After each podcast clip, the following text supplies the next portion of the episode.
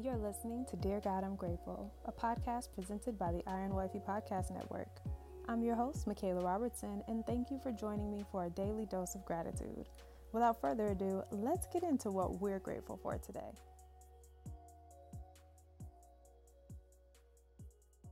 Dear God, I'm grateful for your grace. Now, the definition of grace is defined as courteous will but if we look at the biblical definition of grace, it's defined as unmerited favor or undeserved kindness by God. Romans 11 talks about the children of Israel being saved by God's mercy and His grace. And in verse 5 it reads, It's the same today, for a few of the people of Israel have remained faithful because of God's grace, His undeserved kindness in choosing them.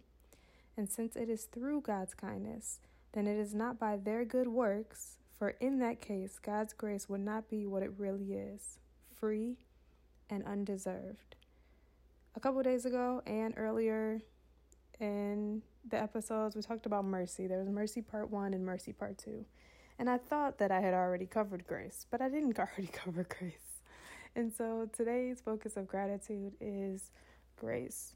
God's grace is an undeserved blessing, it is unmerited favor, His undeserved kindness, and it's free, but most importantly, it's undeserved. There is nothing we can do to earn God's grace. You know, it's not a matter of how many good works we do, it's not a matter of what we give up or sacrifice for God, it's not even a matter of how great of a Christian we are, you know, how great of a believer we are. God's grace is unmerited favor and it is extended to those whom God has chosen. And so Ephesians 2 and 8 says, God saved you by his grace when you believed. And you can't take credit for this, it's a gift from God. So we were able to receive salvation through God's grace, but also through our belief there's a lot of scriptures in the Bible that talk about, you know, go, your faith has made you well, or when you believe, you receive.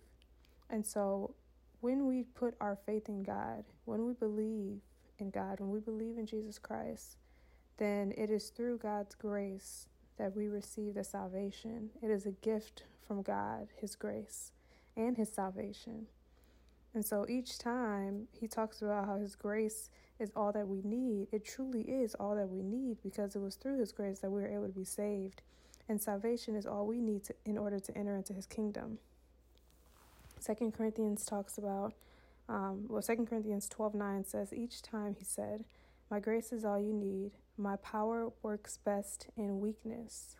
So now I'm glad to boast about my weaknesses so that the power of Christ can work through me. When we're the most weak, like yesterday, you know, I had a, a rough day. When we're the most weak, when we feel like giving up, when we feel like we can't do it anymore, we can't take anymore, you know, it's the world is caving in around us. God's grace is all we need. God's unmerited favor is all we need. His undeserved kindness is all we need. Because His love is all we need. God is love.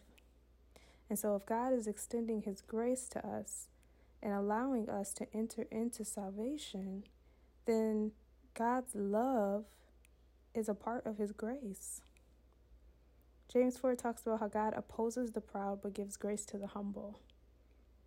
We can, if we humble ourselves, which if you're at a point of your weakness, then you are truly humbled. you know, you you get to a point where you're just like, God, whatever you can do, just help me. I know that you're able. I know that you can. I know that you're listening. But when we humble ourselves, God shows his undeserved kindness to us. His grace has been revealed to all of his people. It not only brings salvation, but it makes us right in his sight. And so today, I'm just praying that the Lord smile on you and be gracious unto you.